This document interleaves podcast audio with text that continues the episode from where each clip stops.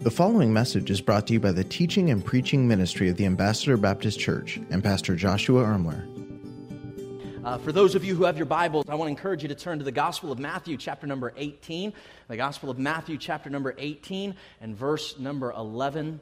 Uh, in just a moment, we're going to spend some time in this particular passage.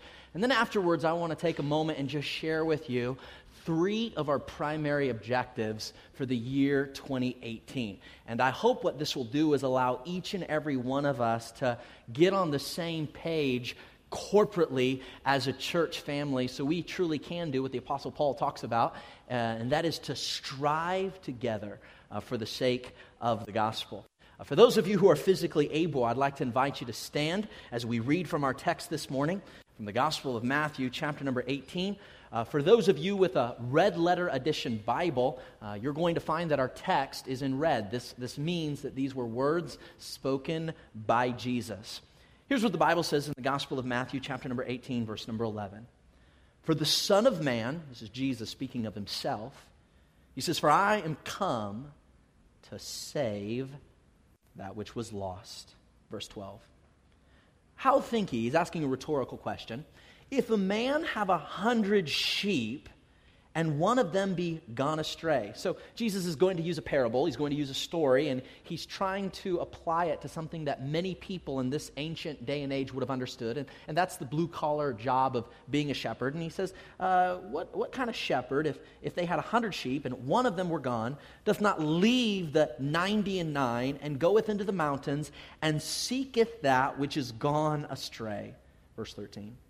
And if so be that he find it, verily I say unto you, he rejoiceth more of the sheep than of the ninety and nine which went not astray. Even so it is, not the will of your Father which is in heaven, that one of these little ones should perish. Let's begin this service here with a word of prayer. Dear Heavenly Father, we thank you that you are a God that loves people.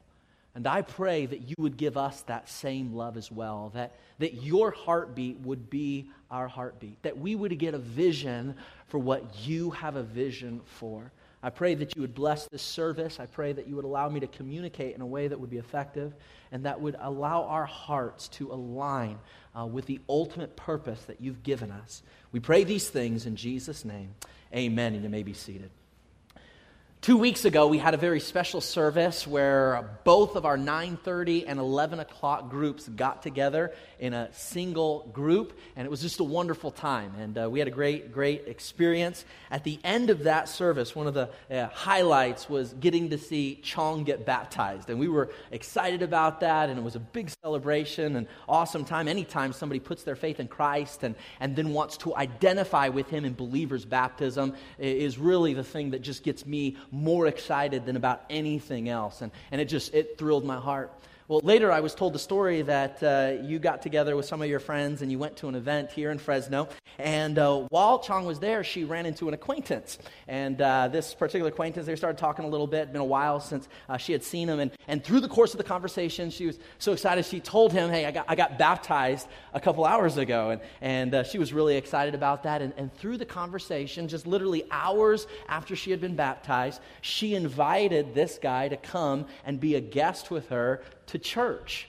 Well, she told me later she kind of forgot about it. And then last Sunday morning, she walks in, and that guy she had invited to church was there sitting right next to her on the front row, uh, hearing the gospel of Jesus Christ. And the reason I share that story with you is simply this it's, it's whenever we have been touched by the good news of the gospel, when we have been authentically touched by the uh, good news of the gospel. There is something in us that desires to share the love of Christ, to share the joy that only He can give, to pass along that love to anybody that we come in contact with.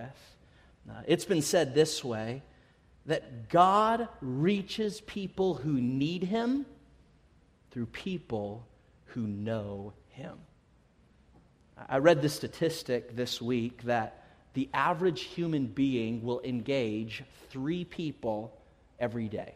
So if you're a normal, typical American, then over the course of 24 hours, uh, either at a restaurant, you know, at a, uh, as a cashier, maybe at a grocery store, or, or maybe just as you're walking your dog in the neighborhood, that the average person over the course of 24 hours is going to engage three individuals in a 24 hour period. Now, if you extrapolate that over the course of the average person's life, that means that you, as just a typical American human being, you are going to touch, you are going to engage 80,000 people over the course of your life. Now let that sink in for a moment. 80,000 people. That, that's, like, that's like filling up a, a football stadium full of people. That is how many people you will interact with over the course of your life. That is how many people that you will engage over the next 35, 40, 50 years. And the question I have for you, especially as believers, for those of you who call yourself a part of the church, what are you doing with these opportunities that the Lord has given you? How do you use the opportunities that you have when you meet with somebody, or you engage with somebody, or you interact with somebody? That's a little bit of what we're going to find in this passage. I, I want you to see here, I want to talk just a little bit about how, how God's heart is toward those who are lost. I want you to see, first of all, if you're taking notes or you're trying to figure out kind of where we're going, I want you to see, first of all, in this verse, you're going to see the value of one. The value of one. Notice what it says here in verse number 12. He says, If a man have a hundred sheep and one of them be gone astray, doth he not leave the ninety and nine and go into the mountains and seeketh that which is gone astray? So Jesus is using the story, the parable of a shepherd with a hundred sheep. And he says here he counts and he's one, two, three, four, and he's looking over and he all of a sudden 98, 99. He thinks, oh, I must have counted wrong. And so he starts all over one, two, three, 90, 98. Sure enough, one's missing. So Jesus says, this shepherd, he, he leaves the 99 that are safe. He leaves the 99 that are okay. He leaves the 99 that are together and he says he goes into the wilderness. He, he goes to where maybe it's a little dangerous. He, he goes to where it's a little bit dark. He goes to where it's a little bit uncomfortable. Why? Because he knows the value of one. I want to declare to you this morning that as a church, we must always keep the emphasis on the individual. That at the end of the day, it's not about crowds. That at the end of the day, it's not about filling up a building. That at the end of the day, it's not to see how many people we can stuff into the room. At the end of the day, Christianity is all about the individual. It's always about the one, the one that needs the love of God, the one that needs the joy that only He provides, the one that gives a peace that passeth understanding. At the end of the day, we must be a church that is always focused on the one. You see, there'll always be one that need the love of God. There will always be that one single mom that's feeling stressed out and overwhelmed and wondering how she's going to raise the family all by herself. There's always going to be that one. There's always going to be that guy who feels like he's totally failed as a husband, that he feels like he's made too many mistakes, like he's done too many wrong things, like it's too late for him. There will always be that one. There will always be that one teenager who feels like he's just uh, confused, doesn't, doesn't know what their future holds, wondering, you know, how their life is going to come together, trying to figure it all out. There will always be those individual ones. And, and I want to say to you today that the heart of God is always focused on that one. And as a church family, we can't ever lose sight of the one. Uh, back when we were meeting in that little chapel that held 50 or 60 people, you know, at the end of the day, it was all about one individual. All about trying to reach one with the gospel, the good news of Jesus Christ. Yes, we moved into a larger facility, but it wasn't to gather crowds, it's so we could reach more individuals, more ones. Yes, we go to double services and now there's a service at 9:30 and a service at 11, but I want to say to you that the heart behind that is always about the individual. It's about the single mom. It's about the teenager that feels lost and confused. It's a it's about the guy that feels like his addiction's too strong, the chains are too intense and that it's too late for him. At the end of the day, the heart of God is always about individuals. It's always about one, and you and I have to stay focused and burdened and passionate about the ones that need the love of Jesus. It's always about one. And maybe you're sitting here today and you came into church, you don't even know why you're here. Somebody invited you, you heard about it, and I want to say to you, and you're, maybe you're here and you're thinking, it is way too late for me. I have wandered away from God. I've gotten myself into some precarious situations. I feel like I'm all alone. I feel like I've moved too far from God and He wants nothing to do with me. And yet I want to declare to you, based on the authority of the Word of God, you have a God whose heart is for you. And even when you've wandered away, you have a heavenly father. You have a, a shepherd that adores you, that's chasing you, that desires you. And no matter how far you run, no, no matter how far you wander, you have a God that is going to keep searching, that is going to keep chasing until he captures your heart with his grand and gracious love. That's the heart of God. He values the one. And you might be sitting here, you might feel all alone. You, yes, you're in a crowd, but you feel like nobody gets you. you. You feel like nobody understands what you're going through. You feel like you're the, you're the like you have nobody. But I want to say to you today that you have a heavenly Father that desires a deep, abiding relationship with you that can bring fulfillment and satisfaction and contentment like no other relationship can provide. Because you have a Heavenly Father that values one. You see, there are several reasons why something is valuable. I'm going to share a few of them, and then I'm going to go back and uh, kind of extrapolate, I'll unpack it a little bit. So let me give you the four reasons, and then we'll kind of preach through them real quick.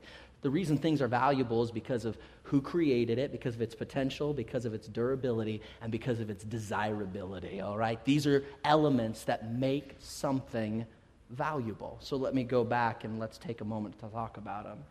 Number one, something is valuable because of who created it, and people are also valuable because of who created it. There are certain paintings that are more valuable based on who painted the paintings. If I were to stand up and I were to draw a picture on a canvas, it wouldn't be worth very much. But if you take somebody like a, a Van Gogh or a Thomas Kinkade, if you take them and they paint something, it's more valuable than if Josh Ermler paints it. Why? Because of who created it. And I want to say to you the reason you're valuable is because of who created you. You were created by Almighty God the creator and sustainer of the universe, breathed life into humanity and gave you life. You are valuable because of who created you. But you're not just valuable because of who created you, you're valuable because of your potential. You see, the more potential something has of creating value, the more potential a thing has to have future purpose, the more valuable it becomes. And in much the same way, the reason you have value and the reason individual people have value is because of their potential. And you might be sitting here thinking to yourself, man, I don't have any potential. I don't even know what the purpose of my life is. I don't even know what I'm doing in church. I, I, I don't got nothing figured out. I, am just, I'm just trying to, you know, keep one foot in front of the other. You know, I'm just trying to just survive this thing. And yet I want to say to you, that might be how you feel, but I want to declare to you that God has a purpose for your life. He has a plan and He's got great dreams for you, even if you find yourself in a moment confused by what they might be.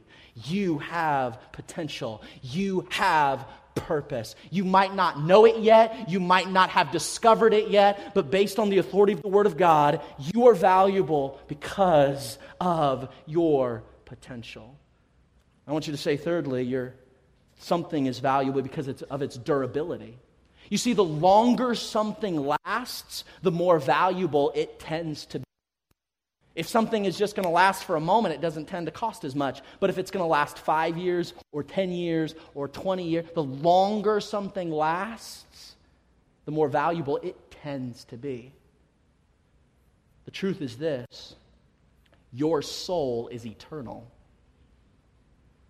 You will live somewhere forever. And that fact makes you valuable. The durability of your life makes you valuable. Your soul is going to spend somewhere forever. If you're sitting here today and, and you don't know where you're going to spend your eternity, if you don't know what it means to have a relationship with God through His Son Jesus Christ, to put your faith in Him and, and have the hope of eternity with God, you can have that hope. It's found in the promise of the Word of God. Your soul is durable. You're valuable because of who created. You're valuable because of potential. You're valuable because of durability. I want to say, lastly, you're valuable because of your desirability. People are valuable because of their desirability. And I know for maybe a couple of you here, you might feel like nobody cares about me. I thought I had some friends, but maybe I don't. I, I thought my parents cared about me. I, I, I thought I had that spouse that was always going to be there for me until they weren't.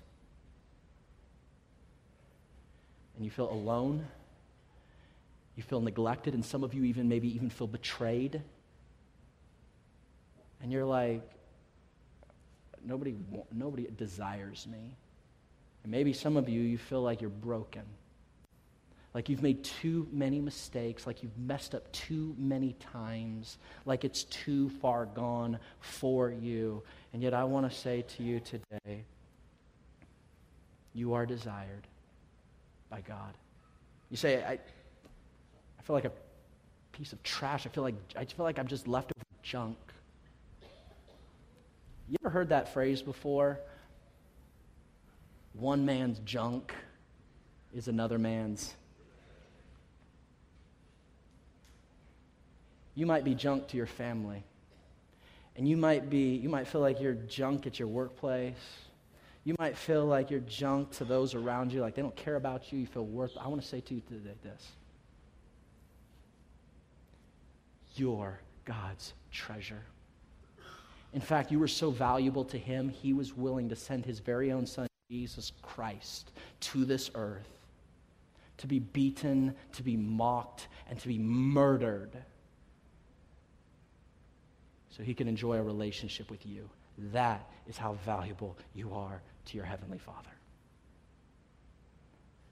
You see in this passage the reason the father, the reason the shepherd was willing to leave the 99 and go after the one is because the one is always valuable. Whether the one is living in some mansion or whether the one is homeless on the streets, that one is important to God whether that one has a high socioeconomic status or whether that one can't hold on to a job, that one is important to God.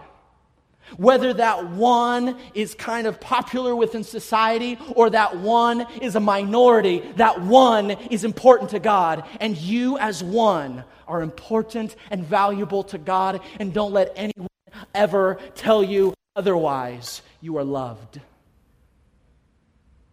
cared for. And when friends betray you and your family turns their back on you, and when it seems like nobody's there for you, feels like where's the church when I need it? Where's family when I need it? Where's the boss and work when I need it? I want to say to you, you have a father who will never leave you nor forsake you if you have a relationship with God through his son Jesus Christ. That is your hope. There is value in one, there's value in you. Not only do we see the value in one, but in this passage, I want you to see, second of all, a vision for one. A vision for one. You say, what do you mean? Verse 12 If a man have a hundred sheep and one of them go astray, Doth he not leave the ninety and nine and goeth into the mountains and seeketh that which is gone astray? You see, he began to count. He realized, oh, they're not all there. I'm missing one. Some might say, oh, it's just one. Oh, it's a nobody. Oh, they're worthless. No, but this, this, this shepherd said, no, I, the 99 are good. I've got to go find the one. I've got to pursue the one. He got a vision. He got a burden. He got a passion for one.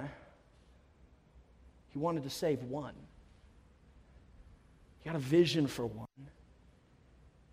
I'm so thankful. One of the great things about having been here for so many years as a pastor is to get to see story after story after story of people in our church who just get a burden for, for an individual, who get a passion for just one.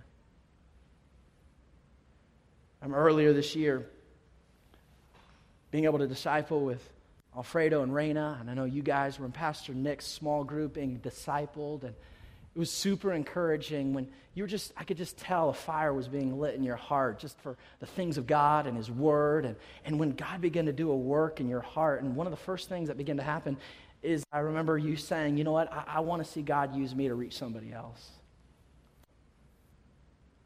Remember then last August, when you invited your friends, Ricky and Adrena, to church. Ricky, I remember when you stepped out at the end of the prayer and reflection time and wanted to know how you could have a personal relationship with God through His Son, Jesus Christ. I remember we are going over the offices, we bowed our heads. I think for the very first time, like you prayed. Put your faith and trust in God. That was awesome. See what God did in your guys' life. Why? Alfredo and Reina, I said, no, this thing's not to be kept to ourselves. I've got to find a way. They got a vision for one. They got a burden for one. They got a passion for one. And Rick and Adrena got saved. They, they started getting discipled. All of a sudden, they started getting a burden and a passion and a burden for one. And, and then Adrena got her family, and they, they've started coming to church. And now we've seen them for several weeks as they've come, and, and they're just soaking in the Word of God. Why? Because when you have been found, you want to be used to find. One of the marks of somebody who has been truly touched by God. I'm not talking about going through religion. I'm not talking about walking the walk or talking the talk. I'm talking about somebody whose heart has been stirred. I'm talking about somebody whose life has been changed. Somebody who's experiencing joy that they didn't experience before and experiencing love and compassion that they didn't have before and a peace that passes understanding. I'm not talking about religion. I'm not talking about dotting the I's and crossing the T's and playing the religious game. I'm talking about somebody who's been touched by God that person can't keep it to themselves. There's something so real about it, something profound about that type of experience. It's not have to try to share it. You can't help but do it because it's real. And so now we see not just of the value of one, but a vision for one. Proverbs chapter number 10, 11, verse 30 says, The fruit of the righteous is a tree of life. Notice this He that winneth souls is wise. There is coming a day when this life, the physical part of your existence, is going to come to a close. The curtain on your physical reality will drop. Your heart will beat for the last time, and you will take in that last breath of air. And in that moment, what is going to matter most to you is not how big of a house you lived in, or what kind of cool cars you drive, or how much money you had in a bank account. What's going to matter to you most in that moment is how did your life touch the life of someone else? Did your life matter to others? Did you make a difference? Did they get to experience the love of Christ because of your experience? Did you influence? Did you impact people for good? And when this all ends, and your 70 or 80 or 90 years comes to a close, you're not going to be talking about how high you climbed up the corporate ladder or how much is in your 401k. You're going to want to know did your life matter to someone else? Did you get a vision for one?